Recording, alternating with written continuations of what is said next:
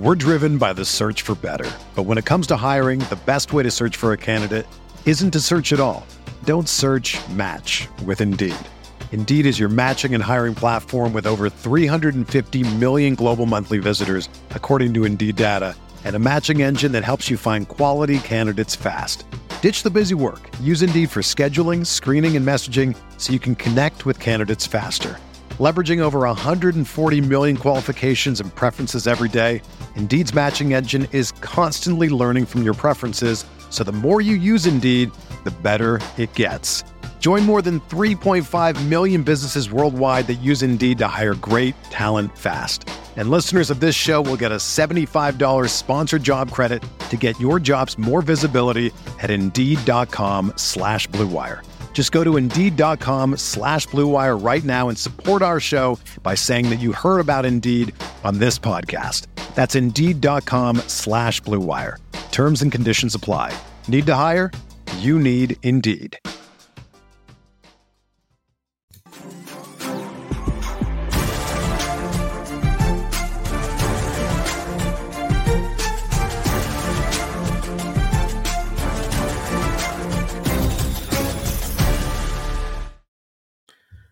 Happy Friday morning, everybody. Welcome to the RotoWire Fantasy Football Podcast, the DFS version. I am Scott Jenstad, joined as always on Friday mornings by Ryan Belongia. Belongia, I keep, I have a really a mental block.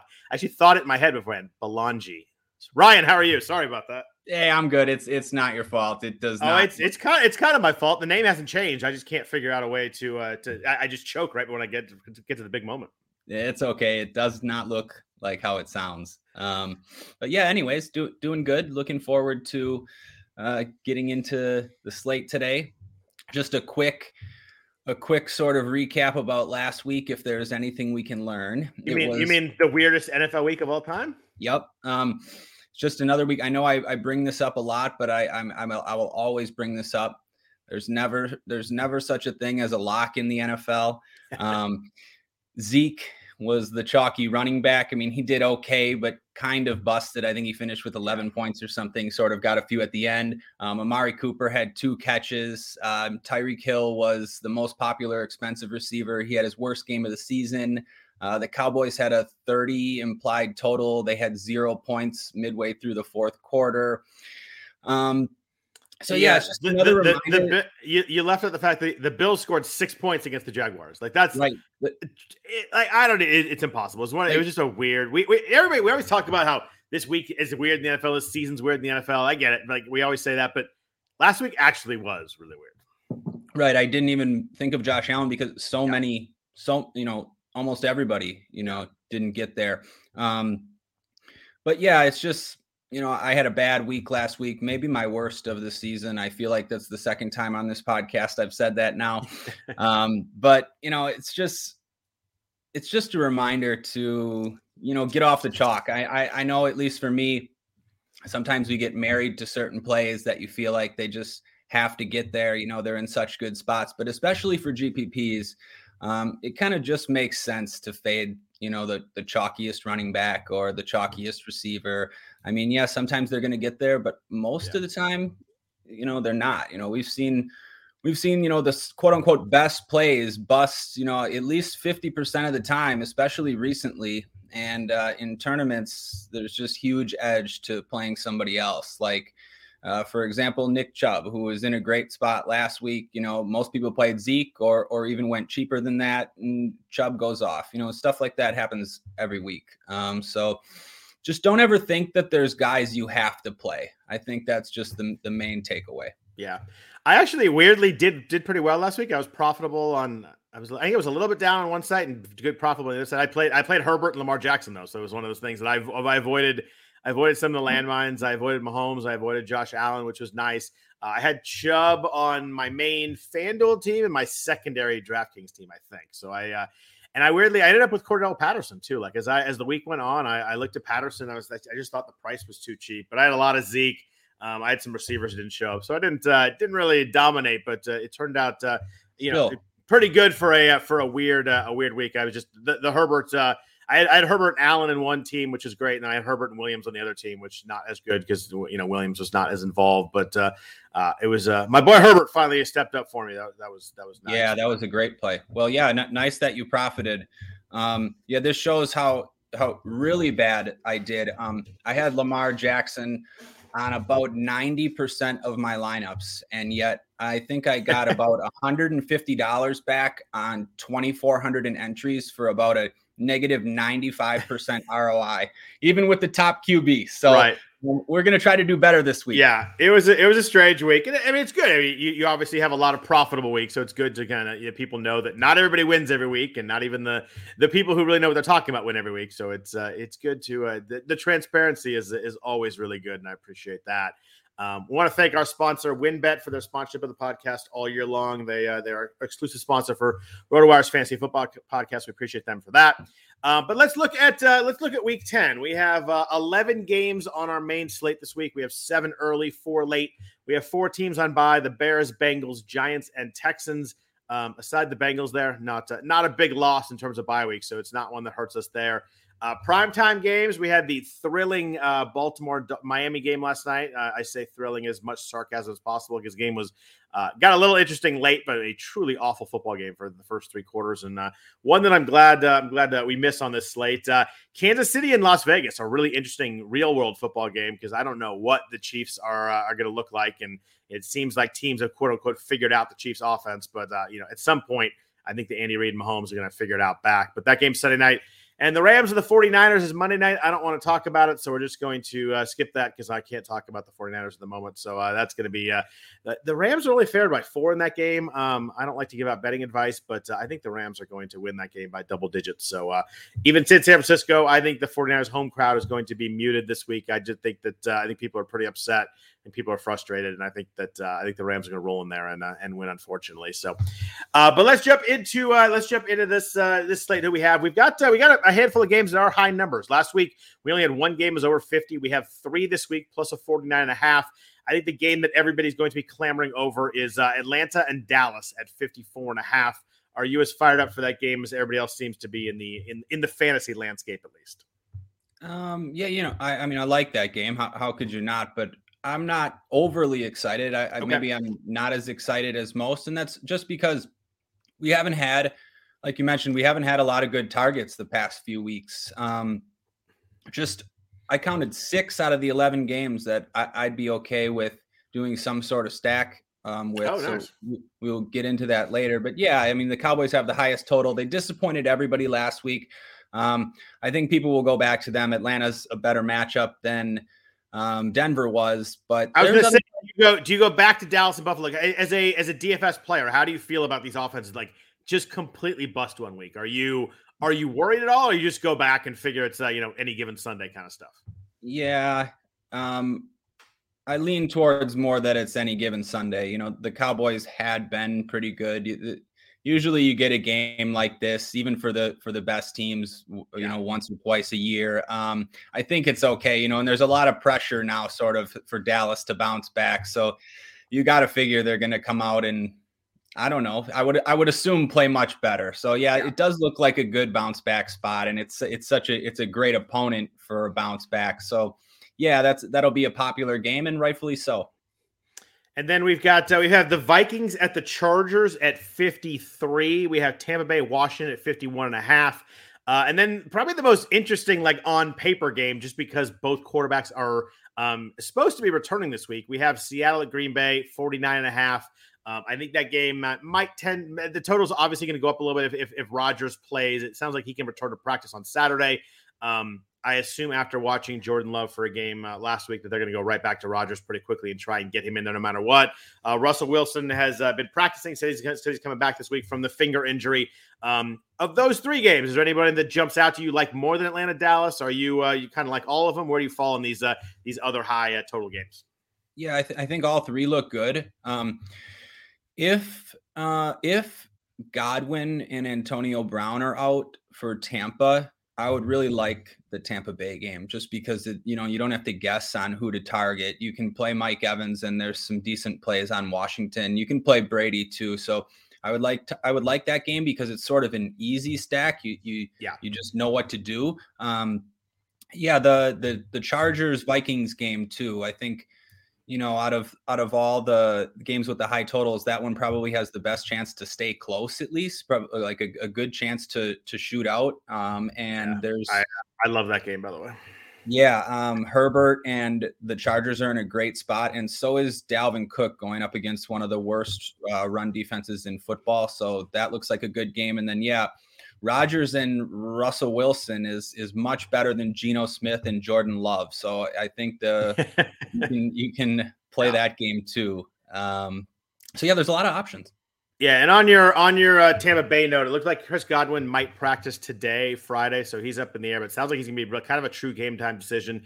And then I don't think Antonio Brown's gonna play. I saw a quote yesterday doesn't doesn't seem close to returning, so I don't think he's gonna play. But you're right. If, if Godwin doesn't play, it definitely narrows the passing tree. You kind of pick guys a lot easier. And and, and Gronkowski's questionable too. So they uh, what their team looks like today at practice might uh, it might be a lot different than what it looks like on Sunday. But uh, that's it's it's a good point on the fact that you know maybe guys not playing makes that game a lot easier to stack because the the Tampa Bay receivers are really hard to figure out um, when all of them are healthy. It's just it, you kind of feel like you're just kind of you're just kind of picking with nothing uh, behind it. So.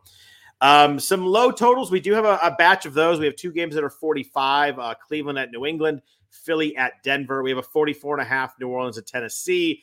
We got Carolina, Arizona, 44 and a half, thanks to the Carolina um, bad offense that they have been struggling the last month. And then we got at the bottom, we got the Steelers again at the at the bottom, maybe 42 and a half. Uh, Detroit and Pittsburgh, which uh, projects as a really gross offensive game. Yeah, um, those bottom games going to have even less interest in than most weeks. Just when, when there's when there's so many good games to target, the, the yeah. opportunity cost is just so much higher. Um, you're gonna you know one or two or three of those um, appealing targets are, are going to go off and you're going to have trouble with uh, those low total games uh, on you know on slates where there's more options so a lot of a lot of or not a lot but a few games i think we can just cross off yeah. um, yeah, there's there's some there's some pick and choose plays in that in that batch of five, but a lot of those games as I scrolled through, I'm like, ah, nope, nope, nope, and I just uh, I kind of moved on. But how do you generally feel, um, you know, as a person that does this uh, all the time about a returning quarterback? So we have we have Wilson and, and Rodgers going to be the to be the hype game. I think it's the Fox afternoon game with with Buck and Aikman. Um, but how do you feel about? I mean, Rodgers only missed a week, but like, uh, do you worry about his conditioning? Do you worry about? And obviously, you don't know how his COVID case is. We don't know. There's a, it's a question you can't answer. But how do you feel about someone like Wilson too coming back from what is this uh, five or six weeks of injury? Um, how do you generally feel about guys coming back in? Do you do you, you want to wait a week? Do you play them right away? Um, are these guys Hall of Fame-ish enough that you don't care and you're ready to play them? How do you feel about that? Yeah, I'm more on the side of play them right away, especially if it's a guy like like Rodgers or you know Hall of Fame guys, for instance, Brady, those types. Yeah, they don't need to practice if they're playing. They're 100%. They're ready to go. Um, it's kind of similar to how I feel about um, guys that are questionable uh, going into Sunday. I know a lot of guys that don't don't like to play questionable guys, but you know you're going to get a little bit of an ownership uh, discount on those guys. And I usually go with um, if a guy's active and starting, then he's good enough to roster. Um, and it's it's worked out for the most part. Um, Russell Wilson, that might be a little different. I, I could see having a little trepidation. He's missed a lot of time, um, but I still like it. Wouldn't if it it wouldn't take me off of him. I guess I don't know. How do you feel? Yeah, I feel the same way. And with Wilson, like, give me a finger injury over like a you know coming back from a knee or a hamstring or something like his pop. And he's saying like I don't think Seattle's throwing him out there unless the doctors actually clear him his fingers fine. So I don't I don't really worry about like the ball coming off his hands. I think that if he's playing, he's fine. It's not something that I worry about him re-injuring. I mean, sure, he could hit someone's helmet, but like that could happen no matter what anyway. I don't think like I don't think his injury makes it more likely to get injured again. So I like that fact that whereas you know running backs with a hamstring or receivers with a hamstring that sort of thing, I always am a little worried. Like I don't want to flip on the game in the first quarter and see him uh, limping to the sideline. But with a quarterback, um, the way they protect the quarterbacks, the way I assume um, Pete Carroll will make sure to protect him, um, I'm not that worried about that. With Rodgers, um, it seems like his, uh, you know, who knows if Rodgers is telling the truth anymore, but uh, his symptoms don't seem to be overly serious. I think he's going to be fine in that regard. So as long as he's looks good to go, uh, yeah, I'm fine, fine with him too.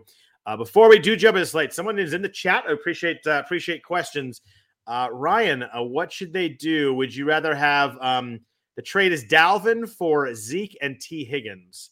Uh, I'm taking Zeke and T. Higgins just because I have no idea what's happening with Dalvin the rest of the year. And if you can give me Zeke and T. Higgins right now, I'd probably take it. Yeah, yeah, I would too. I mean, you, you could make an argument that Zeke would well, Zeke could have more fantasy points than Dalvin from here on out, yeah. and you kind of just get T. Higgins for free. Then, yeah, that's that's and and the yeah, and the question marks with Dalvin. Obviously, Dalvin had the the legal stuff this week. I, I mean, it seems like he's uh, I'm not even getting into it, but like he's claiming he's a victim. He's playing as it as it goes along, but like there's enough risk in there. There's enough stuff in there that I would just uh, I would take the trade, and I, I think I'd kind of um, since the offer is so good, I think I'd uh, I'd take the, the Dalvin risk off the table if I were in a, a trade league with that. So, uh, thanks for the question, Smokey the Cat. We always appreciate that. Um, Ryan, let's jump into like who we think the uh, kind of the popular optimal plays are. Who's going to be popular in cash lineups? Um, jump a couple guys per position there before we get into uh, some stacks and some some mid range receivers for your for your tournament lineups. Uh, starting at quarterback, um, it seems to me that the the two guys that are you know dropped in price a little bit and struggled last week are Josh Allen and Dak Prescott. Um, Josh Allen seventy nine hundred on DraftKings, Dak Prescott sixty nine hundred. Um, I think both these guys coming off bad games will be popular. You know, we see quarterback; nobody's ever that uber popular. Um, do you like these two guys? Because I think that uh, I think they're kind of the two that I started with as I was as I was looking at the quarterback position. Yeah, definitely. Uh, I think Josh Allen would be the top option. Um, I'm not sure um, we're going to have the salary to to get up to him, but if you can, yeah, I would have no problem with Josh Allen. Um, someone like Dak is, yeah, that's that's where I'm looking. It's a good price, like you mentioned, coming off a bad game. Um, and then in the in the middle of those two, I think you could go to Justin Herbert. Also, I mean, if you, you can, you can always go to Justin Herbert. Yeah, if you you know if you're on Dak and have four hundred dollars, you know you can go up to Herbert. I wouldn't mind that. Um, QB, it's it's not as straightforward as say last week when you just put Lamar in. Um, going a little bit lower, I think people will consider Hurts, but you know I don't love it. I'm not necessarily a Hurts guy, and I think it's kind of a tough matchup. And he's shown recently that he's he's not the lock for 20 points that that we might have thought he was based on his early performances in the season. The Eagles have I don't know, he's been throwing less. They've sort of now they've been playing a bit differently. I don't know. You can go there because of his rushing upside. Um, and then I think the scary thing with Hurts, just jump in there, sorry, is that I think that the, the Eagles have shown too, like if they get in the right game script, they're just gonna they're gonna run the clock, they're gonna pound it, they're gonna keep the ball out of his hands, at least like throwing a lot. I mean, he's thrown, I think he's 33 passes last two weeks. Like it just the upside is always there with Hurts, but I feel like the floor has got is, is a lot lower than it was than, than we thought maybe three weeks ago, just because of the way they've been playing. Yeah, I agree. So you know, if if I was on Hurts, I would find the 400 to get up to Dak. Uh, I think I think it's definitely worth it. Um, or else you could save some money and go to maybe Carson Wentz. Uh, he, he's in a great spot uh, yeah. at home against Jacksonville for uh, 5900. His salary just never seems to go up really, even though he he sort of keeps doing well for the most part. I mean, he's putting up over 20 almost every week. Yeah, let me see. Multiple touchdown passes now in six straight weeks, including three the last two weeks, and just a great matchup at uh, home to Jacksonville. Yep. So yeah, I mean Dak and I'm looking at Dak and you know maybe Wentz if I need the salary. Uh, what do you think? Yeah, I love I love Dak this week. I'm going to be a lot of uh I, I like we'll get into stacks later. I like the Herbert stack too, but I like Dak and uh, CeeDee Lamb a lot this week. I've been playing a lot of that. Um yeah, I think that uh, I'm a little a little more worried about Josh Allen up a thousand. I think Josh Allen's gonna be really good, but he's just pricey.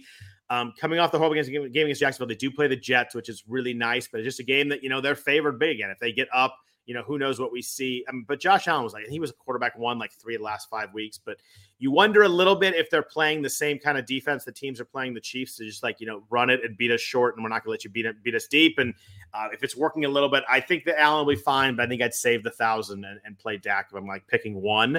Um, but uh, I want to see this game. It'd be interesting to see what the Bills uh, kind of counter punch back with with with the, with the way teams are playing them. But let's jump into running backs. I think running back is really interesting this week. But first, a note from our sponsors at WynnBET. There's one thing we appreciate here at RotoWire, it's making good decisions, and even more so making the right decision. Listen up. I have an incredible offer for you with RotoWire's newest partner, WynnBET, the premier digital casino and sportsbook app. WynnBet is now the exclusive sponsor for RotoWire's Fantasy Podcast. WynnBet brings you all the latest action with a user-friendly interface, moneyline bets, boosted parlays, over/unders, round robins, live betting, and so much more, all at your fingertips. Want to break from sports betting? Head into WynnBook's digital casino, WynnBet's digital casino, and take a spin on roulette, double down, and blackjack. Slam the slots, or try your hand at baccarat. WynnBet is currently offering, uh, currently available in six states: Colorado, Indiana, Michigan, New Jersey, Tennessee, Virginia, all while rapidly expanding. At WynnBet, the possibilities are limitless. WynnBet is currently offering all RotoWire listeners a risk-free bet up to $500 on your first wager. Download WynnBet now. That's W-Y-N-N-B-E-T. WynnBet, the exclusive partner for RotoWire's fantasy podcasts. We're driven by the search for better. But when it comes to hiring, the best way to search for a candidate isn't to search at all. Don't search match with Indeed. Indeed is your matching and hiring platform with over 350 million global monthly visitors, according to Indeed data and a matching engine that helps you find quality candidates fast. Ditch the busy work. Use Indeed for scheduling, screening, and messaging so you can connect with candidates faster. Leveraging over 140 million qualifications and preferences every day, Indeed's matching engine is constantly learning from your preferences, so the more you use Indeed, the better it gets. Join more than 3.5 million businesses worldwide that use Indeed to hire great talent fast. And listeners of this show will get a $75 sponsored job credit to get your jobs more visibility at Indeed.com slash BlueWire. Just go to Indeed.com slash BlueWire right now and support our show by saying that you heard about Indeed on this podcast. That's Indeed.com slash BlueWire. Terms and conditions apply. Need to hire? You need Indeed. It's happening daily. We're being conned by the institutions we used to trust. The mainstream media is distracting us with meaningless headlines instead of focusing on the harsh realities facing American families. Time is short before something big happens, and that's why so many folks are preparing. They're becoming self reliant by investing in emergency food storage from My Patriot Supply. Go to mypatriotsupply.com and secure four week emergency food kits for each member of your family. Each kit contains tasty breakfasts, lunches, and dinners, averaging over 2,000 calories per day. Save $50 on each four week food kit you purchase. Plus, get free shipping on Ready Hour four week emergency food kits. You're not ready if it's not Ready Hour foods. At My Patriot Supply, you can also get solar power generators, water filtration units, heirloom seeds, and survival gear. Order by 3 p.m., and your unmarked boxes ship the same day. Shop MyPatriotSupply.com today mypatriotsupply.com. Uh, so Ryan, let's talk about running backs. I think it's an interesting like triumvirate at the top. There's like a, there's a bunch of guys. There's like five guys above 7,700 on DraftKings, but there's three that I think people are going to gravitate towards. Um, Jonathan Taylor's 8,100. Dalvin Cook is 8,000. Um, by all accounts, he's playing this week. So we're going to kind of treat this podcast that he's playing full full go. And Najee Harris at 7,900. Harris has the Lions. Cook has the Chargers. You mentioned earlier terrible against the run. Uh, De- Jonathan Taylor has Jacksonville, like uh, three fantastic matchups, three matchups where uh, you know Harrison, Harrison Taylor favored. Cooks in a game that could go back and forth. Um, it's hard to play two of these guys, but if you're picking between this group, I think this three would be popular. What are you doing? Oh man, that's a tough decision. Yeah, so it is. It's a great group this week. It really is. So running back is really tough this week, and it's really different. Um, I just want to mention, I think most people who listen to this podcast probably know who Adam Levitan Adam Levitan is. He tweeted last night that there are 11 running backs that are viable for cash, and that is more than wow. he could ever remember. And that's I, a that's a lot for a cat. For he's a he. If you don't know, he Adam does a really popular uh, cash article every week that he does really well in cash games, and 11's a yeah. lot. Yeah, he's he's been one of the best cash players for for multiple years now, yeah. and yeah, eleven running backs. Uh, of, of, of and I counted. You can count eleven also. I'm sure we'll get into them, but so yeah, there's there's not a lock, you know. So or, or not like you know, it doesn't seem like there's going to be anybody that's going to be overly popular except a, a, cheap guy who who will get to, and that might not even happen. But anyways, at at yeah. the top. Um, yeah, I think I would side with Jonathan Taylor. Um, it's just it's such a good matchup, and I, I, like the way they're they're using him now in the passing game too. And uh, he just he's scoring touchdowns every week, and you figure he's gonna have a he's gonna have a lot of chances for touchdowns at home against Jacksonville. Yep. I mean, Dalvin Cook. Yeah, he, he's in a great matchup against the Chargers, who have just been getting crushed by. Uh, they just can't stop the run. Yep. Um, and you know that game has a high total, and you know Dalvin still catches passes too.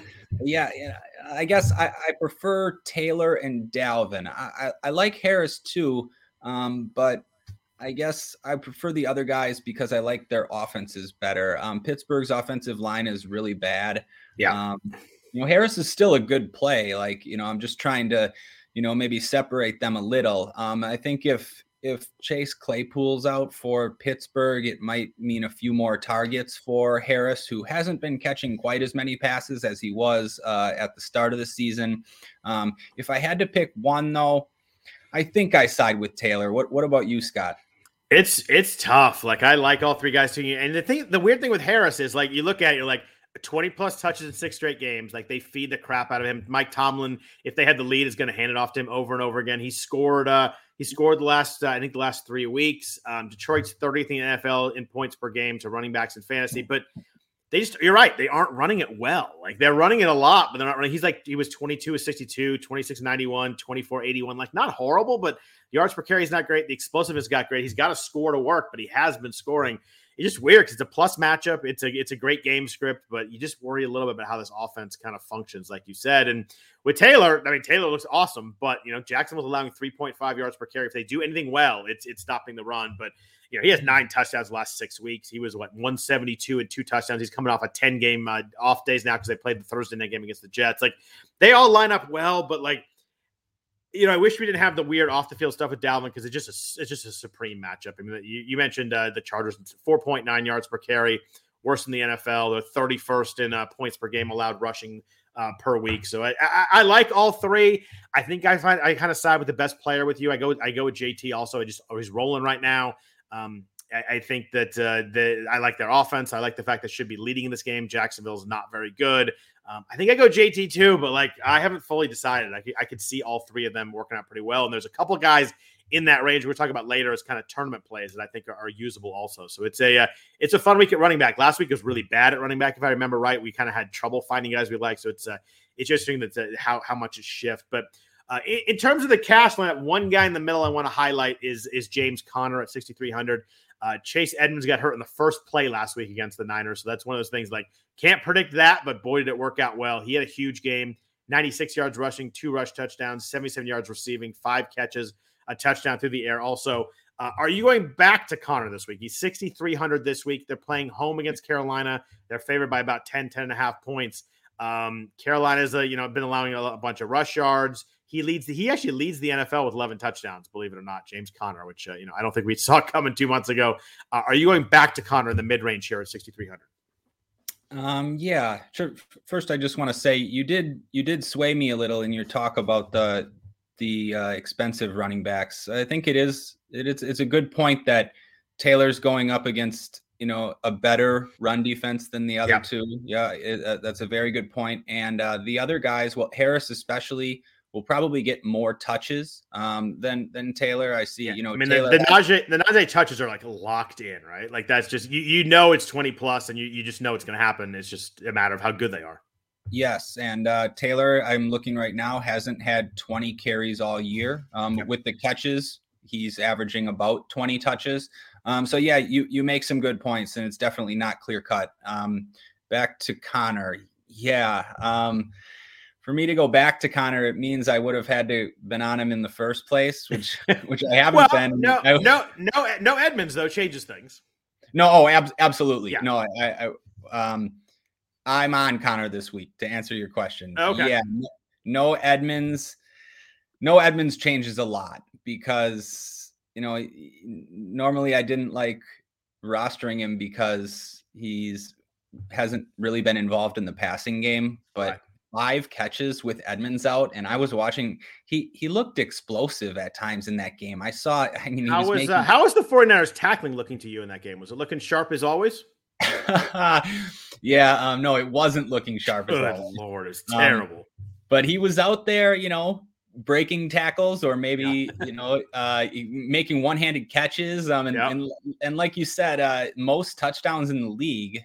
Uh, yeah, um, I think I'm, you know, as things stand, I, will be rostering Conner and Cash. Yeah, it's just, you know, it's a it's a great spot. I don't know. With, without Chase Edmonds, he's just the lead guy, and he's only sixty three hundred. You know, he, he should be more expensive than that for this spot. So it just makes sense. You agree? I do. The other thing I like is that, I mean, at least from his aspect, is that they're not really putting Kyler in spots where he's running a ton. I mean, he's the the threat is still there, which is kind of all you need to open up those gaps, but he's not. I mean, look at his he had, Kyler doesn't have more than 25 yards rushing the last the last five games. I guess he didn't play last week. Last so last, his last four games. And the most important thing is he's not doing it at the goal line, which is what you care about when you have Conner. Like he uh, he Kyler had three rushing touchdowns the first three weeks, doesn't have one since. So like those plays inside the four, like they're just giving it to Conner rather than running having Kyler run it in. So it's just, I mean, I think that matters, and I think at some point. If they wanted their offense to be fully explosive, they're going to have to run Kyler a little bit more. But they're clearly protecting him right now. Um, he had a little bit of a of an arm issue. Maybe that had something to do with it. They didn't want to be hit. But the fact that they're just handing it off inside the five is, is a really good sign for Conner too. Absolutely. Uh, the one the one cheap guy you mentioned that uh, people are going to have a lot if it happens is uh, I assume it's D'Ernest Johnson uh, for the Browns. Um, Nick Chubb is on the COVID uh, protocol list right now. So so is Demetric Felton. Like if you're you know touches uh, going away, I mean that matters a little bit, not a lot, but a little bit. He's 4,700 at New England. Uh, the one week that uh, D'Ernest started, um, he had uh, 22 carries, 146 yards and a touchdown. I think the thing we know is that Cleveland wants to and can run the football no matter who's back. They have a good offensive line. They are committed to the run. In a game like this, they're going to want to run for sure against New England's defense. Um, not a great game script. It's not like a high scoring, explosive game, but you know, the Browns like to stick with the run. They're going to hand it off no matter what the score is, you know, unless they really get down. But, you know, Mac Jones is not going to, you don't see them, you know, explosively coming out for 27 points in the first first half or anything. So you got to think if Chubb doesn't play, Johnson touches the ball a lot. At 4,700, I'm not sure you need more than a lot of touches. Yep, you said it. Um, you know, the matchup's not great, you know, at yeah. New England, but it doesn't matter for 4,700. If, if Chubb's going to be out and Felton's going to be out, like he's the only back. They're already short on wide receivers with, you know, no Beckham, Landry banged up. They love to run the ball. Yeah, it's just one of those 4700. You don't think about it much and and if if Chubb and those guys are out, he'll be so popular in cash that um, it doesn't matter really if he has a bad game. It's it's it's not going to hurt you. You almost just have to roster him to block um, everyone else in case he does have a good game. So yeah, for 4700 just pretty much don't think about it and play him in cash if if he's going to start and those other guys are out. Um, but is he yeah, cheap I, enough and involved enough that you just kind of toss him in the tournament too with, the, with that thought, or you, is that someone you pivot away from and want to get away from uh, if, you, if you're playing like in a big field tournament? Yeah, that's a good question. I I think you can do either. I yeah. I, I, I think uh, I think I you too. I don't, I don't think it's like automatic. Like, oh, he's popular. You don't have to play him. Like if he does well in a tournament, you're going to want him, and it does. It just unlocks a lot of stuff. The rest of your lineup, you can get different there too. Right. He's so cheap, and you know, like you said, he just doesn't need to do that much. You know, yeah. um, for a tournament, but there you could still fade too, just because there's other good options. Like if you play Conner and somebody else at running back, you know, we might have a few cheap wide receivers depending on what happens with injuries. So you don't have to, but yeah, like I would still play him in some of my GPP lineups for sure. Yeah. Um, and so, yeah, sorry, I, I just wanted to. Oh, go ahead.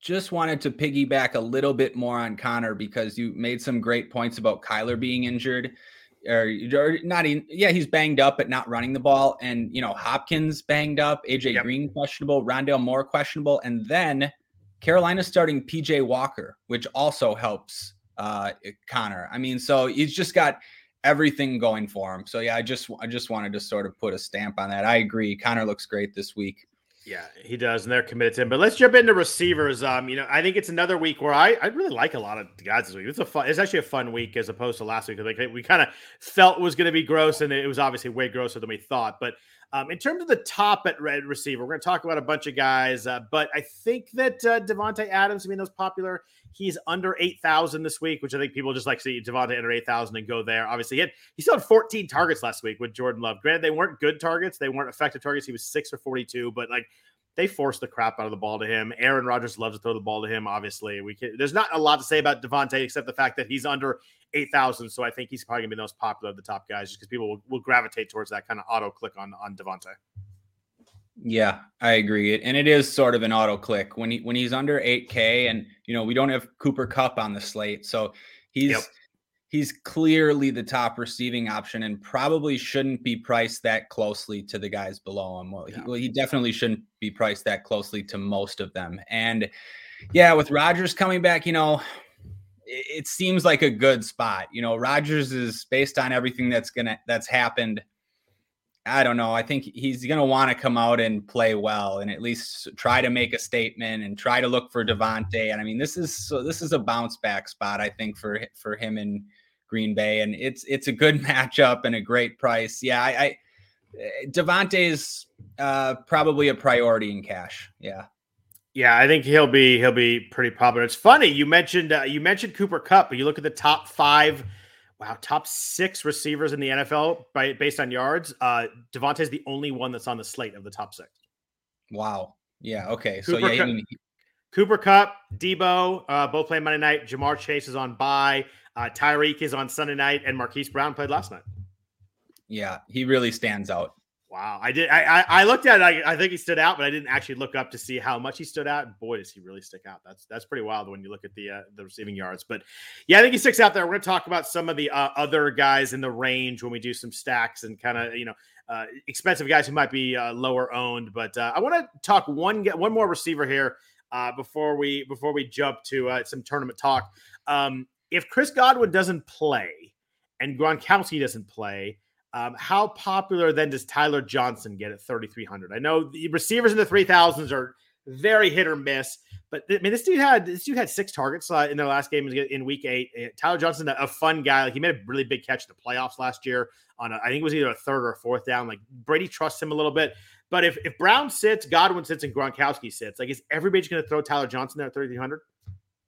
Yeah, um, I think I would, to be honest. You know, and I'm and I'm trying to be extra careful with these cheap wide receivers in cash these days. I mean that that's like the number one way to lose cash is to play yeah. these these Brian, cheap wide Brian, receivers. Brian, Bryan Edwards has no idea what you're talking about. Oh man, yeah, the, the list goes on. Russell Gage, uh, that three name yeah. guy for the Titans that everyone played that one week. Um, I'm just going with the Nick Westbrook because I can't say the last name. Yeah, but but anyways, like you said, I mean Godwin, Brown, and Gronk out, I mean, that makes Tyler Johnson the second option um, for for for Tom Brady. And he's 33. It's not, it's not like Brady's going to stop throwing the ball because a couple guys are out. Like they're going to still throw it around. And he. I mean, he played 49 snaps in week seven. He had six targets in week eight. It's not like he's just someone coming off the bench that hasn't been in there. I think that, uh, I think they like him. Yeah. And it just, it would let you pay up in in another spot. And there's a yep. lot of guys to pay up for it running back and receiver and quarterback if you want to. Yeah. So it just, yes, I, I think, I think he would be safer than most of the, uh, than most of the cheap wide receiver options that we get. Um, yeah, I would go there. What do you think? Uh, I'm if, if Godwin and Brown don't play, I'm definitely going there. I just think you get a a good offense with a you know the best quarterback of all time. Like at 3,300, I think that's pretty much an auto click for me if those two guys don't play. I think I'm going to have him and just figure that at 3,300, even if he busts a little bit, like it's it's it's okay. But if he does well, like that's just a it's a huge spot. Gets you so much else. I mean, we're talking about you know D'Ernest Johnson being so easy at 4,700. Like it's another 1,400 down to Johnson. Granted, you know it won't be the touches that someone a running back like that gets, but I just think that if those two guys are out, give me that offense. Give me Brady. I think I, I go Tyler Johnson kind of all day, and I think most people will. I don't think it's. I don't think I'm breaking ground here, but um, at 3,300, I, I, give me all that if those two guys don't play. Yeah, and um, the one thing I'll add is that I would also play Mike Evans. Um, some people might not want to have two uh, from the same team, but Evans might, you know, if if Godwin, Brown, and Gronk are all out, Edwards or sorry, Mike Evans might be the top receiving play on the slate. Um, so I wouldn't have a problem playing both of them. And I mean, we and we're obviously doing this on Friday morning, so we don't know about Godwin. He might practice today. I mean, he's very much a game time decision. So that's one of those ones that, and they play early, so that helps a little bit.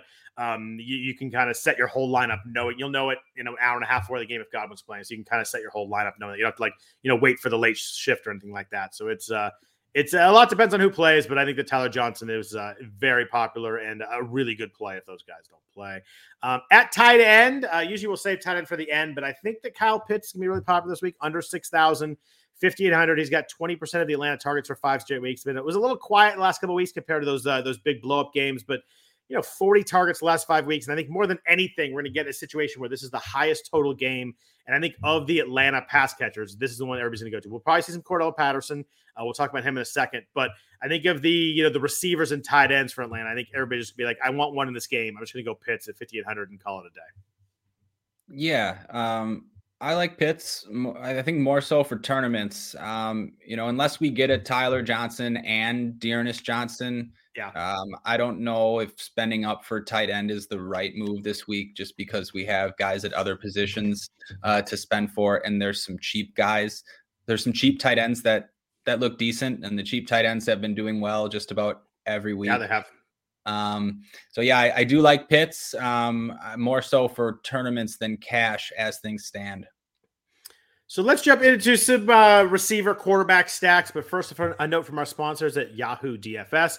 The NFL season is heating up, and Yahoo is going big on daily fantasy football this season.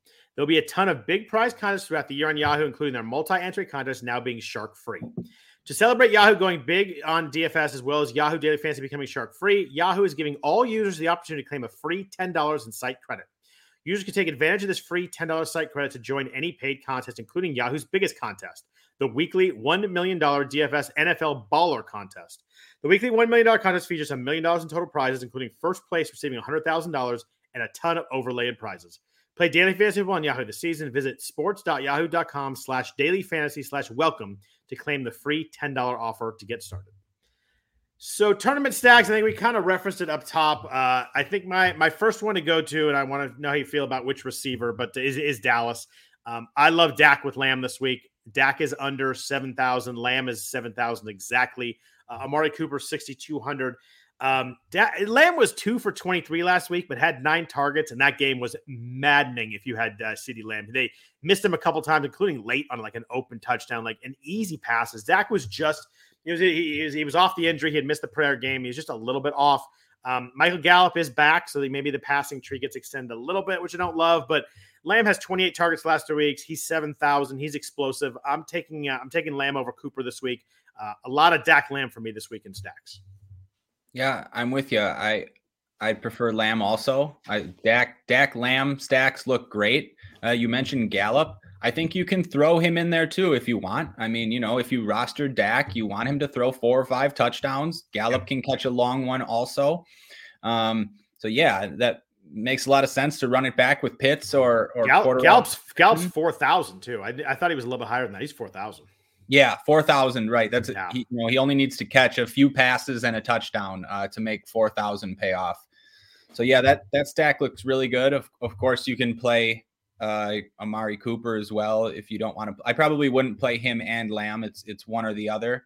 Um, I agree. I, I would go with Lamb. Um, yeah, Amar, Amari's weird. Like he's had some blow up games, but he has like three or fewer catches five times this year. Like it's a weird. Like he very much is kind of in that like Terry McLaurinville. Like he either goes off or kind of is really quiet. I just uh I don't know. I can't figure out. I, am having trouble timing Cooper, and it's because he just has he has he's having these a couple a couple of those really bad games. Yeah, I mean, um, yeah, I'm looking right now. He's had two games over 15 fantasy points. I mean, sorry, one one is 15.9, but still yeah. two games over 16 fantasy points all season. Um, that's not very encouraging. I agree with you that Lamb is more explosive, you know, probably more likely to hit big plays. So yeah, I'm I'm on CeeDee Lamb over Cooper as well. What uh, what uh, what other stacks you going over? You mentioned you you do like yeah. a lot of stacks. Uh, I'm I'm going to talk about one in a second here, but uh, kind of who are you looking at uh, for really kind of targeting to, to stack games here? Okay, so yeah, I know we've we've sort of talked about this game in this situation, but you know, if Godwin is out, I'm just pl- I'm playing Brady, Evans, Tyler Johnson. I mean that, that that's it's just such an easy stack. I mean Brady what what else can we say about him? He's he's going for MVP this year. He's trying to throw as many touchdowns as possible. Um, you can you can even you can play a cheap tight end in that game as well. You can play Ricky Seals Jones, who's like going a, a little bit overlooked, but still a good play at that price. And you can also play uh, Cameron Brate or OJ Howard if Gronk's out. They're both twenty seven hundred yep. and both have plenty of touchdown upside. Um, you can also run it back with Terry McLaurin if you wanted to.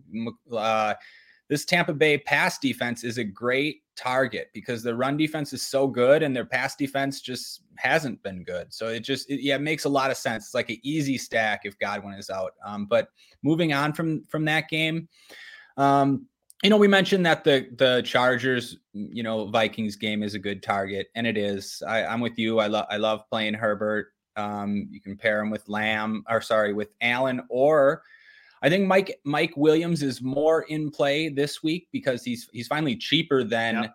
uh, Keenan Allen now, um, and Jared Cook's a cheap tight end that's in play as well. Um, some some other stacks or maybe like I like um, smaller stacks from from the Green Bay Seattle game, like uh, running back Davante Adams with either DK Metcalf or Tyler Lockett. Uh, now that Russ is back, um, and like uh, a, uh, okay, moving on from that game, the Indy the Indianapolis Jacksonville game. I think you can get a cheap stack from that game. Like I like that one too. Cheap, pair him with Pittman and run it back with Arnold. So you have a cheap quarterback in Wentz, a cheap tight end in Arnold, who just keeps getting tons of targets, keeps yep. doing well. It's one of Lawrence's favorite uh, targets. So yeah, I think that one makes a lot of sense. Um, and then the other one I'm considering, uh, he's he's let me down in recent weeks, is Josh Allen. Um, you are you are we going with the at some point Stefon Diggs is gonna have a big game again? yeah, so it's it's wild. Like he has one game over 100 yards all year, and this is a guy that like last year, like every single week was huge. It's just they, they just have haven't quite been clicking on on that connection. Yeah, so it's one like it's one of those I think we said last time. Um, it's not mandatory to play Diggs. If you want to play Davante Adams at that price instead of Diggs, that's fine too. Um, you might be able to get well you will be able to get Diggs less popular and you know he's he's getting less popular it seems like by the week just as he yeah. he's he's not smashing anymore um, but the reason i think that stack is okay is because people will be on all these other games and then the jets do have some guys you can run it back with um, sorry i'm just looking i see corey davis is questionable now it seems like he might play but yeah, I don't know. Like um, Crowder and Elijah Moore are okay run back options, and so is Michael Carter as a cheap running back. Um, I don't know if I'll get there, but it's an option at least. Um, so what, what what what were you thinking? You said you had one in mind that you really yeah. Liked. I was. You talked about it. For me, it's the Chargers. I, I really like uh, Herbert with either Allen Williams. I kind of lean a little bit at Williams this week just because he's cheaper. Um, and I think you know he has only has five targets each the last three weeks, but I think that uh, he had a big one last week. It was it was not a touchdown, but like a forty yard play. He was two fifty eight last week. Um, but I, I, it's weird. I think that they like they've realized that they were throwing the ball to Williams a lot. I think their offense works a little better when Keenan's the underneath guy and then Williams is the more the deep guy. So that, but I, I think you get a big play of that. But I really like the the theory of running it back with Justin Jefferson. I don't think anybody's gonna. I don't think he's gonna be very popular this week just because Davante is like very close in price. Uh, what's Jefferson? Jefferson is 7,700. So, like, I mean, Adams is right there. And if people aren't stacking that game, I think you look at that, you're like, I'll just play Davante Adams instead. So I think you get Jefferson. I like the fact the offensive coordinator came out this week and said we need to throw him the ball more. He only has nine targets last couple weeks. He had a 50 yard touchdown last week, but then after that, he had like four targets, two catches, 19 yards. Um, so I think, you know, I, I always like uh, squeaky wheel receivers. Not that he was squeaky wheel, but like the fact they realized they need to throw him the ball a little more. Um, so I really like getting that with the fact I think you'll get a really good receiver in Jefferson um, you know, lower uh, lower roster than most. So, and I always I always love a Herbert stack. I know it let us down a couple times, but I mean, last week was huge. His other quarterbacks were busting. You know, it was it was him and Lamar that pretty much were the guys uh, that, that, were really playing well. Uh, Herbert last week is 32 of 38 for 356. Like not only fantasy wise, but that's just an unbelievable like real football game. Like 32 at 38 is is, is really impressive. So, um, I like the possibility of that being a back and forth game too. I think that you could go if you want to get a little spicy in the tournament. I think you kind of flip that. Maybe you go with Cousins and Jefferson and come back with one of the receivers, or come back with Austin Ekeler. I think that that works really well too. If you want to be different, um, I don't. I think I don't think anybody's going to have Cousins, so I think that that works out well too. In a game that's pretty high scoring, to get a quarterback that you, you not many people are going to have is always a, a pretty good thing in a tournament.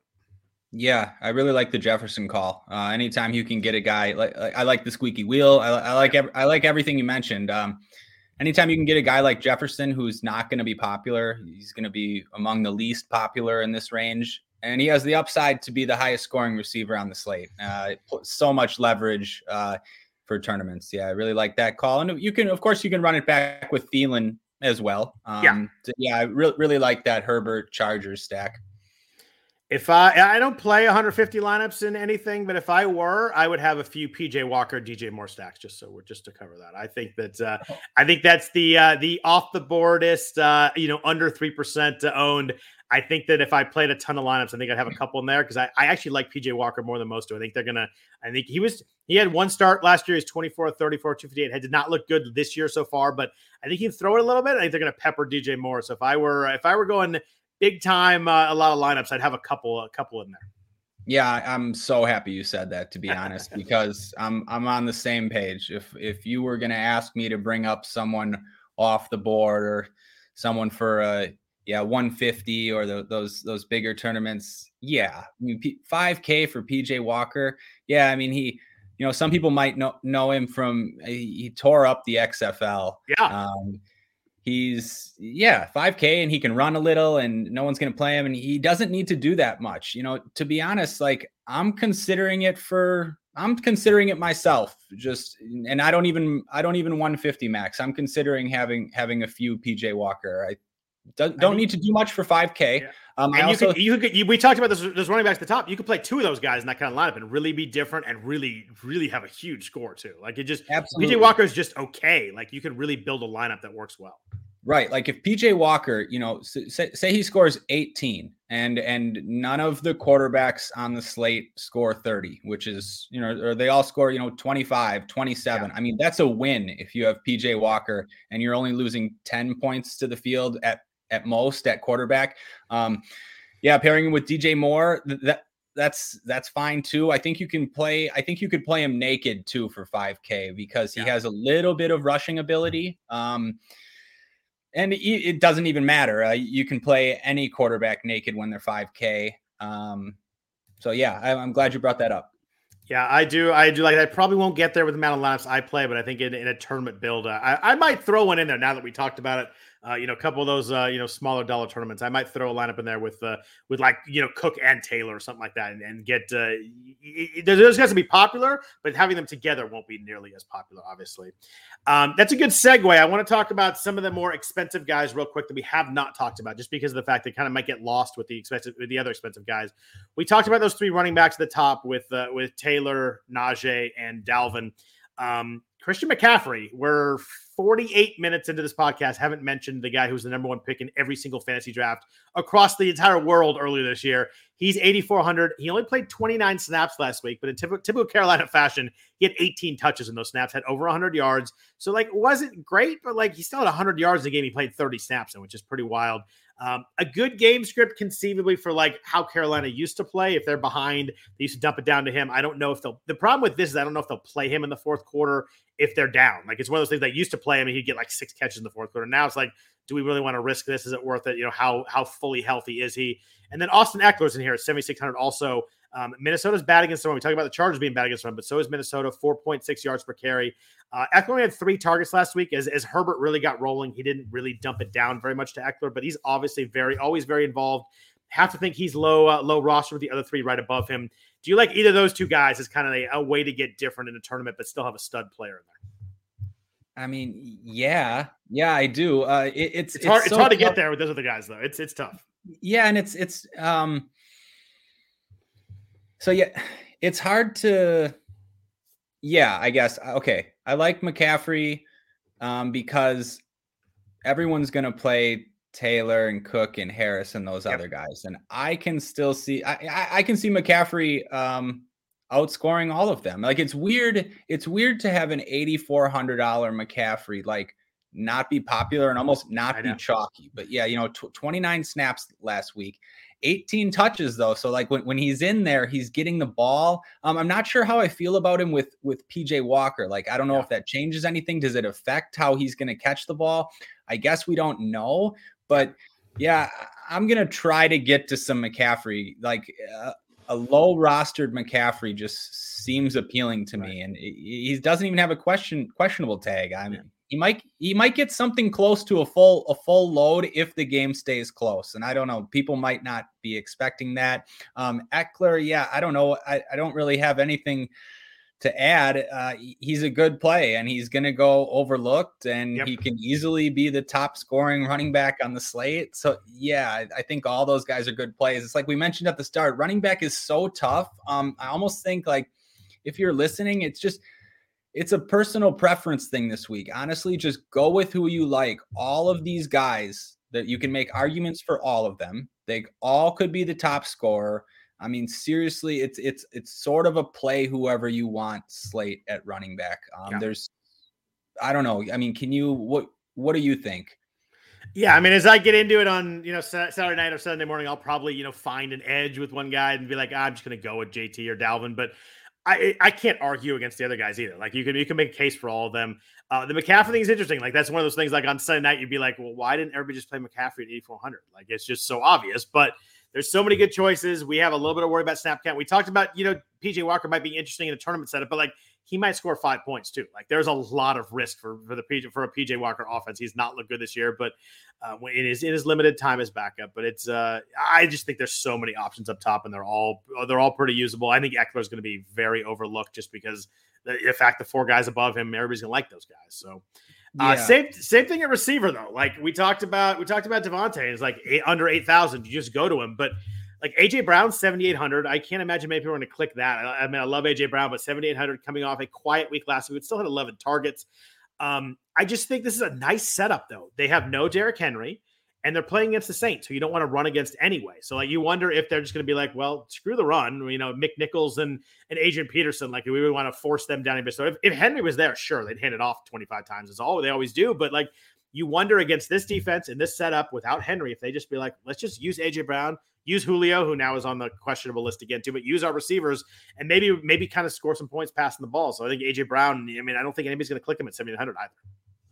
No, and I agree with you. Uh, I always I always like AJ Brown in these spots. Just with without Henry and you know Julio, I don't know. He's sort of always questionable, and it, yeah, it doesn't really factor into my decision. Um, yeah. The one thing I don't like targeting Saints games. I mean, they're one of the they're one of the slowest teams yeah. always, and that's what they try to do. Now, that's not like the end of the world if you know you just need AJ Brown to go off. You don't need the whole game to go off. Um, so I, I, do still like it. Like he, he has a big ceiling. Um, but yeah, I, I'm just I'm usually off Saints games, I guess. Yeah, um, that makes sense. I, I, like it because you know, like we like we mentioned, Davante is going to be the popular one in that range, and you can get you know uh, AJ Brown like lower lower rostered, which is nice. Um, I probably won't get there, but I agree with like everything you said. Yeah, if I was going to play a one off there, I think I would just go to Justin Jefferson 100 less. I mean, I think that I, I like him a little more. I like that game more. Um, so I like AJ Brown, love him as a player, but I think I probably just it's hard for me to click it when I got Jefferson. But maybe I mean maybe that's why he works. But uh, and it's funny we talk about you talk about the Saints. We didn't even mention Alvin Kamara at 8,200 at running back, but he's questionable. I, I don't know if he's going to play. So we just kind of, uh, with all the running back options, I'm probably just avoiding that one. But yeah, you have you have Diggs there at 7,500 too. Like there's a lot of receivers, plays a lot of. It's a, it's a fun week where you can really, like you said, play who you want because there's gonna be so many options. It is, and a couple other guys that yeah, like I like McLaurin in that range. Um, like uh, I, I think it's a good spot for McLaurin. Uh, it makes sense to run him back with Buccaneers. Um, and I we didn't mention, but Heinicke is in play also as a cheap quarterback. In you know, if PJ Walker's in play, Heinicke is for for 400 more. Um, in a game where they're not going to be able to run, going to have to pass. Heinicke has some rushing upside. One more guy. Um, just going back to running back real quick that I wanted to touch on, who I think is a very good tournament play, and that's Aaron Jones. Um, Davante is going to be popular. Um, Ezekiel Elliott for the same price at running back is going to be more popular than Jones. And then those top running backs are going to be popular too. But with Rodgers back, yeah, I really like Jones. I think he has a lot of receiving upside in the matchup and a lot of touchdown uh, uh, equi- equity as well. And I think he'll go overlooked. So I think that's a good GPP play too and I think really everybody's over him too, which is uh, always a good sign. I mean, he had he had 12 carries last week. Uh, I mean, that was with, with, Jordan Love, but I think that people are concerned with the AJ Dillon's kind of biting into his uh, usage a little bit. But yeah, I mean, you get Aaron Jones at you know no percent roster, like that's going to be in, in, a tournament. That's always a good place to to be in a game that you could end up going back and forth. Yeah, and you mentioned um, AJ Dillon. This is this is a deeper, maybe a deeper play too, but especially if there's no D'Ernest Johnson, or if if if Chubb ends up playing and we don't really have the D'Ernest Johnson option, I don't mind taking a shot on Dillon if you're playing a lot of lineups, and I especially don't mind taking a shot on Dillon in the afternoon slate, um, where there's only four games to pick from for 4,800. Uh, he would help you do a lot, and he's not going to be very popular. But yeah, I like what I've seen from him. They're really trying to get him involved. Um, so yeah, I think Packers running backs are like good good leverage in tournaments. So someone in the chat asked, "Have you won any big tournaments?" uh, okay, yeah. Well, uh, I forget what week it was. Week one of two, three. What? Um, I got second, or I got no. Sorry.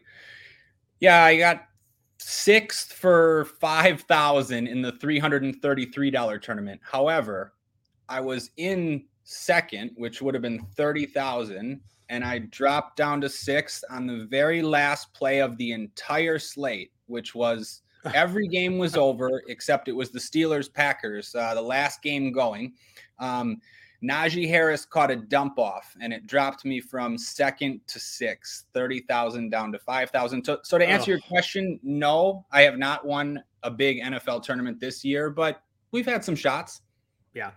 Um, um Scott Scott won a huge tournament a yeah, couple years ago. I, I don't like to talk about myself, but if you go, I wrote an article about it in 2016. I won a lot of money uh, a, a, few years back, and uh, on a on a really fun uh, on a really fun Sunday. I came in. I think I came in second in the. It was the FanDuel Sunday Million out of seventy five thousand, and uh, enough to uh, pay for my DFS for the rest of my life, which the levels I play, which is just really nice. So uh, one maybe not, but one plenty of money that uh, that it worked out really well. So. Uh, uh, Mike, I appreciate you bringing it up so I could talk about myself, which is man, that's awesome. always a good thing. Yeah, that's it was, uh, awesome. it was uh, it was a lot of fun. It was a little bit surreal. It, it's funny if you ever go back and look. There's a play in the it, Sunday night was on the main slate. Then they they yeah. they, they, changed that a couple years ago. Um, Lamar Miller had a late touchdown that took me from uh, five thousand to a lot lot more, and it's the most it's the most absurd touchdown ever. It's like third and seven from the ten. And he catches a pass of the five and actually runs sideways and backwards back to the ten, and then kind of stops and everybody in the defense runs with him and he just kind of went the other way. It's the like he was dead. It was the play was dead. There was no way he was scoring and like six guys bit on the fake. Like if you look at it, there's like seven guys right in front of him and he went the other way. It's like the most absurd touchdown. It's Lamar Miller too. It's not like it's Barry Sanders. Like it's just I, I watched it. I, every once in a while, if I'm in a bad mood, I'll go back and, and watch that touchdown because it's just it's so absurd and it took me over the top. So it was fun. But that's again, awesome. Thanks, Mike. I don't know if the question was real or being a smartass, but I appreciate it because I I got to talk about myself. So that's all. That's always yeah. good. But, Let's talk about some mid-range, uh, mid-range running backs. But first, a note from our sponsors at Thrive. Thrive is back for another season of fantasy football. They're running huge guaranteed contests each week this NFL season. With Thrive Fantasy, you can eliminate the countless hours of research and focus on only the top tier athletes that made the biggest impact on the game. Sign up today and get a free six month RotoWire subscription. Here's how you claim that subscription. Visit rotowire.com slash thrive. Deposit a minimum of $10 and receive a 100% deposit bonus up to $100. And play in your first paid contest, receive a free six month RotoWire subscription. That's all through Thrive. Uh, the funny thing is, to go back to the tournament question, though, I actually won a uh, an NHL GPP like three years ago too. Um, I haven't watched an NHL game since the mid '90s, but I have a friend, uh, Russ Prentice, who is a, a big hockey DFS player.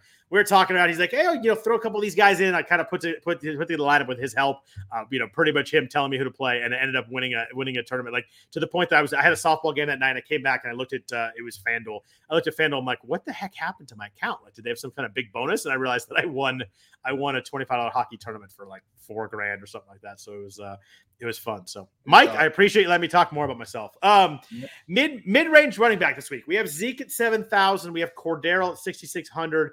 Uh, Fournette's in there. D'Andre Swift is in there. We talked a lot about the top, the higher end range, how much we like a lot of those guys. Um, as you drop down here, we talked about James Conner in this range already, but who else do you like besides Conner in kind of this, uh, you know, I don't know, 5,500 to 6,000 range or 5,500 to 7,000 range? Yeah. Um, well, I like Cordarrelle Patterson. Uh, g- good matchup and uh, should be a good game script because just the amount of passes he's been catching. Uh, he's with with Ridley out too. He's more involved in the receiving game. Yeah, um, it's just he's been unbelievable this season. So much touchdown upside too. Um, Fournette though, I think you can go to Fournette no matter what. But if, like we said, if Godwin is out, I mean, yeah, Fournette becomes a great play. If if if they're down to just Fournette and Mike Evans as the main two weapons, yeah, uh, definitely have interest in Fournette. I think he I think he's okay even if Godwin does play. Um, but yeah, I'd really have some interest if those receivers were out. Um, yeah, then cheaper, it's tough. You know, it, I think you can make an argument. You know, this is just just a tournament play. Um, and again, it's because I, I've been focused on sort of that Tampa Bay game, but I wouldn't mind running it back with McKissic. Uh, he's he's now put up over 17 in four out of the last seven and he's he's just he's catching so many balls and you know they're going to be losing and no one nobody nobody rosters him uh, so that's that's kind of like a deeper play um, but in the range you mentioned yeah i think uh, Cordarrelle Patterson and Fournette would be my top two uh, I guess you could, you know, take a chance on Michael Carter. He catches a lot of passes with um, with Mike White. Um, what do, what do you think, Scott? I like Patterson too. It's funny. As last week, as I got more and more into him, as, as I looked, he was 6,300, 6,600 this week, but like six for 126 receiving is just so insane. Like, it's just, it, it's wild. I mean, I, I, get the New Orleans rushed. You didn't expect him to do a lot this week. He was nine for 10, but like, that's just, it's a wild receiving game. And, you know, Dallas is allowing four and a half yards per carry. So he does get some, you know, does get nine or 10 rushes again. That's a, a could be a really good number there. And the t- it's weird. You get a running back where the touches are kind of always there, but also has big play pass threats in there too. You don't still get that from running back. So I think that under 7,000, I think Patterson's playable again if you wanted to kind of move away from Conner. I always have trouble with Fournette. I get it. Um, you know, Washington's pretty good against the run, so I don't know if I'm going to fully get there. And I think that usually when Tampa plays teams are good against the run, they just pass and beat them that way. But if they're up in the game, they're gonna have to do something. If Fournette will have a lot of touches, I think you can kind of throw out the New Orleans game as we do with most running backs. But how how, how where do you think Zeke falls in terms of like popularity this week? You know, he he let everybody down last week, got hurt mid game. Um, you know, he he was he had 73 yards on 13 touches. Like his efficiency was pretty good, but just you know didn't get the touches, and they were way down. It was a, t- a game that we thought was me a great game script, completely flipped the opposite direction. Um, do you think people will be scared of that and just kind of move to other guys? Where do you think Zeke kind of falls in terms of the the popularity aspect this week? Yeah, I think because there's so many running backs in play that none of them are necessarily going to be too popular. Um, I like going back to Zeke. I, I, think other people will like going back to Zeke too, and some people will be scared off because of what happened. Maybe also because of his questionable tag. Um, but yeah, I, I, like going back to Zeke. I plan to go back to Zeke, especially because um, you know, people are going to like Dak in the passing game there too. Um, so, you know, why not the running game? I think Zeke has a lot of upside in that matchup. Yeah, I like going back. What do you think? Uh, I do. I, I, always like to go back to you know really good players after bad weeks. Uh, I think that uh, I don't know if I'm going to get there, but I think it's a, it's a, it's a it's a perfectly fine play, and I I always like going back for guys after after week after they struggle. I want to make sure that he's his injury's all right. It seems like he is. It seems like he's practicing and playing. So I think that's yeah. Sorry, Scott. You mentioned when we were yeah. talking about injuries at the start. I wanted to say I definitely agree with you. When we have running backs and receivers that have lower body injuries, it yeah. does give me cause for concern. So that was a good point to bring up. So, last thing on running back, we've gone a little bit long, but I just want to ask you. So, if you are in a tournament, everybody's got D'Ernest Johnson.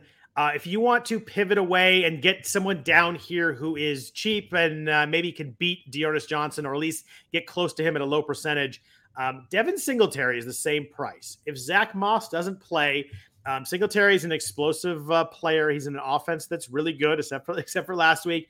Um, the one week where where uh, where Zach Moss didn't play, Singletary was 14 for 80. The Jets are allowing 4.7 yards per carry.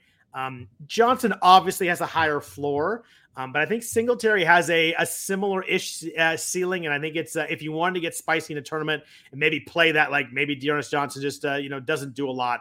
I think Singletary is the guy I'd go to. Obviously, it's risky; it's a tournament play only, but I think it's it's a viable one. Oh yeah, it's absolutely viable. I would definitely, def, uh, yeah, d- definitely playing Singletary if Zach Moss is out. Uh, yeah. That price tag is great. Um, and and you know he might be good enough. Like okay, if if D'Ernest Johnson, if Chubb ends up playing and we don't have D'Ernest Johnson, yeah.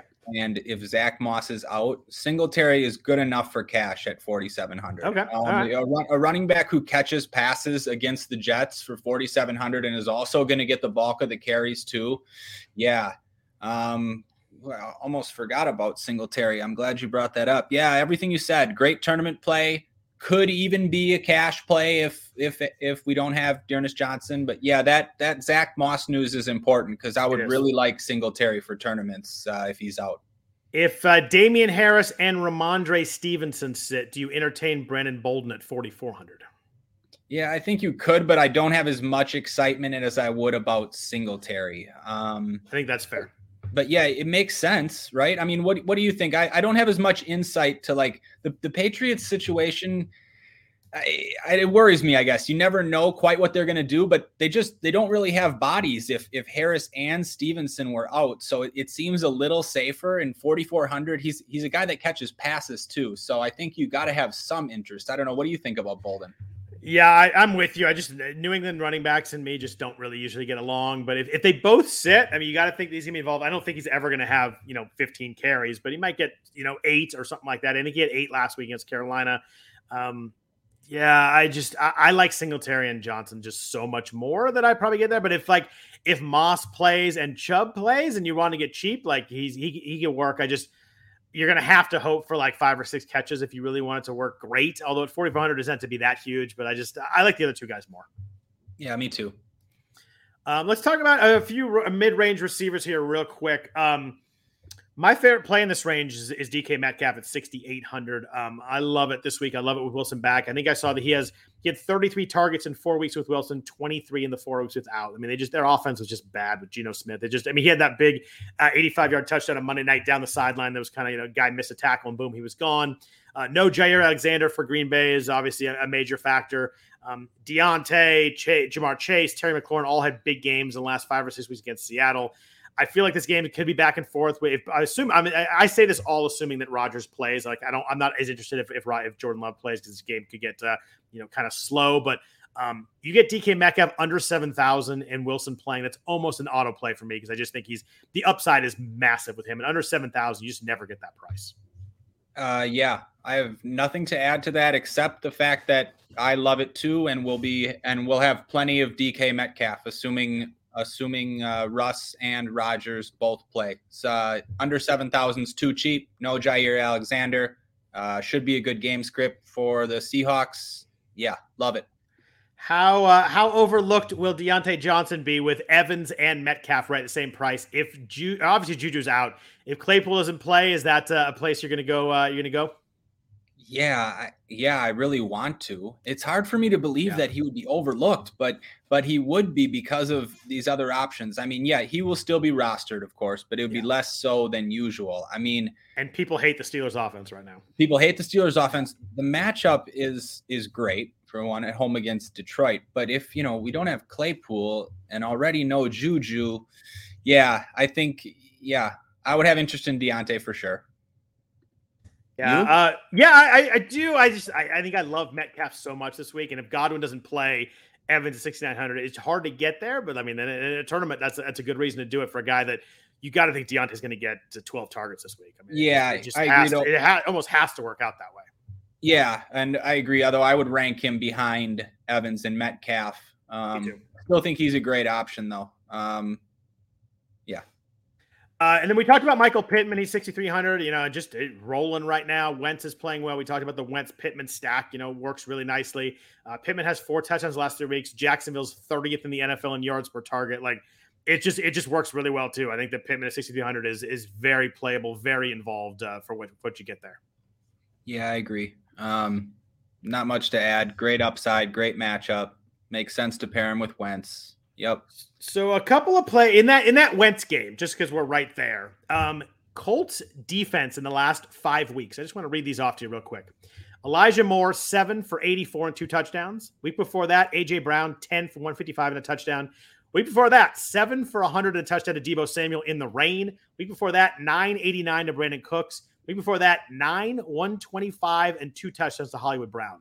This Colts defense is getting thrashed by uh, by receivers you could pick the right one. Uh, Marvin Jones is 5,800. Uh, I don't love Marvin Jones. He's under 35 yards for last five. But man, if you want to come with a run back, I think that's the one I do at 5,800. He's, he's pricey enough that I don't think anybody's going to play him at 5,800. I don't think anybody wants to click Marvin Jones for that price. But this Colts secondary is getting thrashed right now. Yeah, you're right. Uh, I've I want to play a Jacksonville receiver for all the reasons that you've said. Yeah. It's just it's so hard to pick. You know, I, have tried with Shenault. You know, I brought him up a couple weeks ago. It's risky. I mean, Agnew's been catching touchdowns, uh, or he caught one touchdown. Sorry. Um, yeah, I don't know. It, like you said, I, 5800 is a lot for a Jacksonville receiver. So it I is. like it because no one is going to roster him. Uh, and it makes sense because Indy's been, you know, getting shredded by these receivers and it should be a great game script for Jacksonville having to pass. I'm just I'm just going to play Dan Arnold if I'm going to run back a, a Jacksonville guy. Uh, but I but I, I I mean I I understand it. Yeah, and I, I, think he'll be very off the radar with all the options we talked about. I don't think anybody's going to want to click that 1500, but uh, I don't know. It's a, it's a good spot. It's a good game script, and I think that uh, I'll probably get there in, in a couple of lineups. Uh, not a lot down here, otherwise in the in the fives and fours. Uh, Jerry Jeudy had eight targets last week at 5,300 for uh, for the Broncos, but they, you know, with Tim Patrick more involved, with Noah Fant back, that passing tree gets spread out even more and more. But I, I do like Jeudy as a from a talent standpoint at 5,300. I think is playable. Uh, we mentioned Elijah Moore. We are talking about him uh, thrashing the Colts. He's 4,700. Um, he had he was six for 67 the week before that, so it was not a one week flash. I really liked uh, Moore last week, you know, in showdowns and, and and season long. I had some I had some Elijah Moore. His targets last week are six, six, and eight. They should be trailing the whole game to Buffalo, so I think that's that's playable at 4,700. Yeah. Um. Sorry, I just uh, wanted to make. Uh, just are you are you point. putting are you are you putting Marvin Jones in all your lamps right now? So you were distracted. No, no, but um, a point that I didn't bring up about Marvin Jones, you're likely going to use him on runbacks with Wentz. Yeah. So Wentz is two thousand dollars cheaper than Josh Allen. So playing, so rostering Marvin Jones is like rostering Josh Allen with a thirty-eight hundred dollar receiver. But if you use Wentz, you can have a fifty-eight hundred dollar receiver. So the salary like essentially ends up being a little bit cheaper if he's in a cheaper overall stack. So yeah, um, it, you know, it's more viable, uh, I guess. Um, as far as the other cheap options you mentioned, yeah, I, I think Jeudy's all right. Um, Cole Beasley and Landry seem okay. Uh, they they get a lot of targets. Um, for tournaments, they probably need to get into the end zone. Um, I don't know the the Jets guys. Sorry, I was I was thinking about uh, the the Marvin Jones point. I didn't hear who you mentioned. Do you like uh, any of the guys in the 4K range? Yeah, I mean, I, I want to get jump under 4,500. We talk, I just talked about Elijah Moore real quick, but that was it. Under 4,500, yeah. Under 4,500. Uh, obviously, Tyler Johnson is in this mix if he if if Godwin and, and Brown don't play. Brown's not going to play, but if Godwin doesn't play, um, even if Godwin does play and Gronk doesn't, I think Tyler Johnson could still be playable at 3,300. But some other names down here. Um, Deonte Harris with the Saints is 4,000. He had 15 targets last two weeks in that offense. Um, Trevor Siemian is going to start again, and he has uh, Deonte Harris has 13 targets from Siemian to lead the team when Trevor Siemian's been playing. So clearly, Siemian and Deonte have something together. I don't know if they played, you know, in the second squad together, or whatever it may be. They clearly have some sort of connection there. He hasn't done a lot with those targets, but he's very involved in 4,000 in a game where Tennessee's probably going to score some points. Uh, you know, we hope. But you mentioned the Saints games are kind of gross, but um, playable at 4,000. Uh, if you wanted to go a, a, cheap option in this Green Bay Seattle game, uh, Marquez Valdes-Scantling is 3,500. He's back. Rodgers is back. Always a good thing for him. Can always hit a big play. The last guy I want to mention, we talked about Diontae Johnson, but if uh, assuming Claypool does not play, uh, James Washington, uh, ghost from the past, a guy that we thought was going to be good a couple years ago, is 3,500. He's now played 34 and 41 snaps last two weeks. Last week he had three targets, but it was one for 42. He's kind of a big play guy if they can get him going. We know Diontae Johnson they're going to hit uh, you know underneath a lot of shorter routes. Um, but he was he was four for 69 to five targets in week four when he played 49 snaps. It is a is a risky play that could be a zero, but like I think James Washington, if he got gets six or seven targets with Claypool out, could be very uh, very interesting at 3,500. Uh, yeah, that's who I was going to mention, and that's where I would go under okay. 4K. It does it does seem like Claypool is going to be out. I don't know, you know, it's only Friday, but yeah, I think yeah, I think he's um, going to be out too. Yeah, so James Washington 3500, big play upside. Uh, yeah, that's where I would go. Um, we mentioned at the beginning of this podcast, Michael Gallup is 4K. That's okay too. I mean, it's tough to know. He's been he's been out for so long. I don't know if I'd expect too much, but he's only 4K. Um, but yeah, Washington is the guy I was thinking of. And then again, this might be this is another one of those 150 things, or maybe if you make a lot of lineups, but it's McCloud on the Steelers as well. I mean, he it's tough to know the roles of these guys, but I liked what I seen from McCloud and how they use him in different ways as well. And I mean, you don't have to do much for 3K. There's there's touchdown upside in that matchup for Pittsburgh against Detroit. Um, so yeah, Washington would be the guy uh, who I like most in that range, though. It's really fun to say Ray Ray as you're rooting for him too. It's a great, great name to root for. I love it. Um, Let's talk tight ends real quick. We mentioned Kyle Pitts earlier. I think will be popular, although you know not cheap at fifty eight hundred. But I think in a, in a, in a run back in that game, a lot of people will play him. Um, I like going a little bit cheaper. Uh, if you're gonna if you're gonna spend up at, at, tight end, I actually like going a little bit cheaper than Pitts. I really like T.J. Hockenson this week at Pittsburgh. He's 5500. He's clearly a you know good game script. They should be trailing the Steelers. He's clearly the number one target of the team. You look at his last three weeks. 11, 9, and 11 targets with 24 catches. It's been kind of quiet because he hasn't scored, but like they are using the crap out of him right now. Yeah, um, I agree. Pitts and Hockenson are who I would spend for. Um, and then after that, I think I'd go all the way down to Pat Freiermuth. Yeah. Um, we were just talking about the Steelers and you know having Claypool out and and Ebron. Oh, I see that Ebron Ebron's back. Okay, so you know Still, that, not, that doesn't that, is, that doesn't scare me that much. Right. I was yeah. it doesn't scare me, but you know he he had been out when Freiermuth has been having these big games, but yeah. um, Pittsburgh's so short at receiver, and the matchup is great. Um, so yeah, I like both tight ends in that game. Yeah, Freiermuth, um, Freiermuth has 20 targets the last three weeks. Like they've been they've been using him a bunch, three touchdowns. I mean, every, I know everybody had the two touchdown game, uh, you know, last week in the, in the showdown, but um, he's second on the team to Claypool and end zone targets. Like I just I, at 3900, I think that that works too. It's just you know, you mentioned Dan Arnold a couple times. Like him or Dan Arnold both, you know, involved enough that they under four thousand work really well. Yeah, uh, Freiermuth and Dan Arnold are who I'm targeting in that under 4,000 range. Um, but I also, like I mentioned when we were talking about the stacks, I think Seals Jones is still in play if you're if you're targeting that game. And I also think Jared Cook, Jared Cook's price just never goes up. Uh, I think he's in play too. Uh, he just he makes a lot of sense in those Herbert stacks. He's still seeing targets and he he has touchdown upside too. Um, so I think a lot of 3K tight ends you can play. And then, I assume I assume Seals Jones for you is only if Logan Thomas doesn't play, right? Ooh, actually, yeah. Thanks for bringing that up. I did not see that. Absolutely, that's only if Logan Thomas doesn't play. Um, he, he we, we, and we don't know yet, so it's, it's definitely it's definitely worth mentioning. Seals Jones. It sounded like Thomas practiced Monday, but it was like sore, so that we don't we don't know now. But I mean, and maybe he's on a snap count. I just I think I, I think he'd have to be out for me to play Seals Jones too, though. Oh yeah, absolutely. I got got to make that clear. Logan Thomas has to be out to play Seals Jones. I mean, if Logan Thomas was active, I'd consider Logan Thomas, but I w- I wouldn't consider Seals Jones then. Yeah, I, I, think that's that. That's where I fall on that too. I mean, Logan Thomas is four thousand, so that's a good point. If he does play and you want to run back against the against the Bucs and he looks healthy, um, I'd have to hear some notes that he's not like you know on a full snap count. But I mean, that's one of those things you got to check on you know Saturday night, Sunday morning. Um, any like super cheap tight ends? You mentioned OJ Howard earlier. You mentioned Cameron Brate. Um, I think those are the guys that I had too. If uh, if Gronk doesn't play, that are usable. I think it'd probably go Howard. Just I think he's Howard is a little more you know upside to make a big play than than Brate does. Although their, their touchdown equity is probably the same. You know, it could work either way. Brady will throw to anybody down there. But um, that was kind of all I had under three thousand. Was there anybody else that you you could punt at tight end?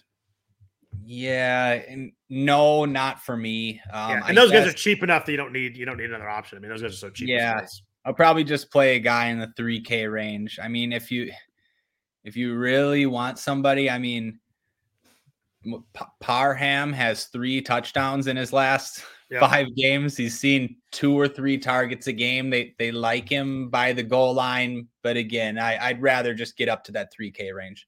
Yeah, I'd probably just like I, I, I, you never know in the end zone there. I'd probably just play Cook instead at thirty two. Yeah, me is, too. But yeah, me too.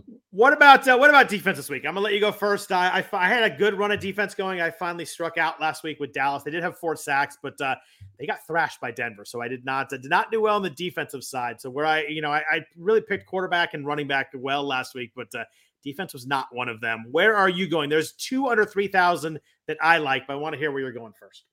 Yeah, there's two under 3,000 that I like too. All right. Um, first one's the Titans uh, at home against uh, the Saints. I don't know. I'm always going to like a decent home defense that's going up against Trevor Siemian and Taysom Hill. And yeah. Kamara's banged up. So there's really not much else to say for that one.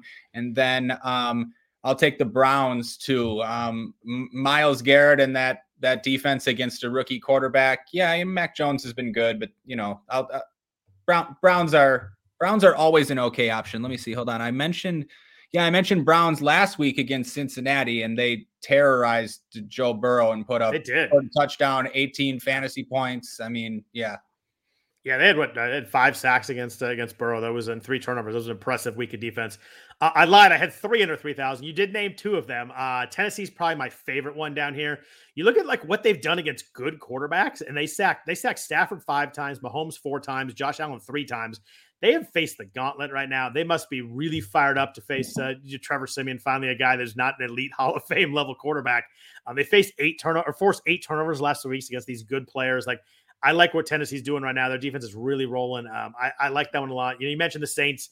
You're probably going to run the ball out, not going to make a lot of mistakes, which is the only the only downside there. But I, I do think they're going to they're going to sack uh, get after Siemian pretty well, and maybe Taysom Hill come in and throw a pick six for us. Um, the only other one I like down here is at 2700. I think Philly is playable at Denver, mostly because Denver just you know allows a ton of sacks. They've allowed multiple sacks every game all year this week, and that's why I like Dallas last week didn't work, but Dallas did have four sacks. Like it's not like uh, you know Denver protected Bridgewater all that well. So I think Philly Philly's a really up and down defense. Like some weeks they're huge, some weeks they're terrible.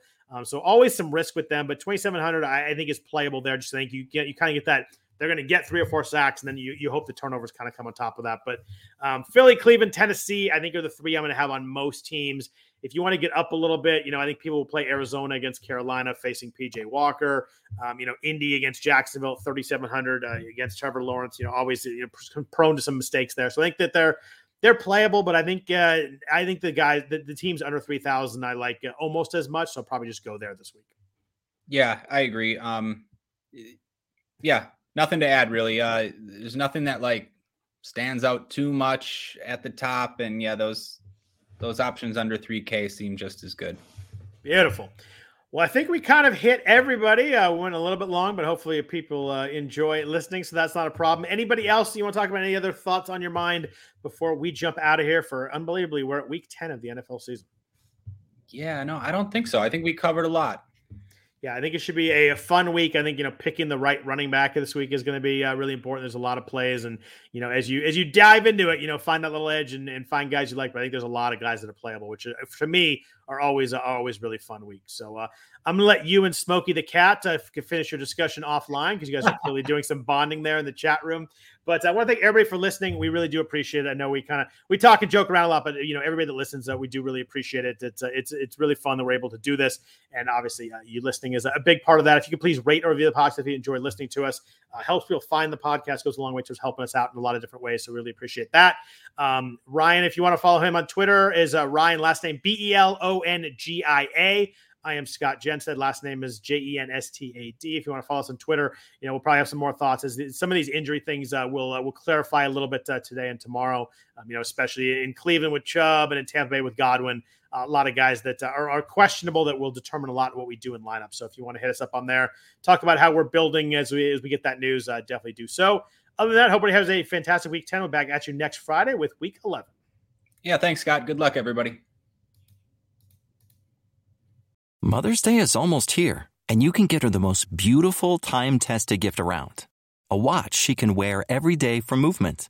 Whether mom's into classic dress watches, rare and refined ceramics, or tried and true bestsellers, Movement has something she'll love. And right now, you can save big on the best Mother's Day gift ever with up to 50% off site wide during Movement's Mother's Day sale at MVMT.com. Again, that's up to 50% off at MVMT.com.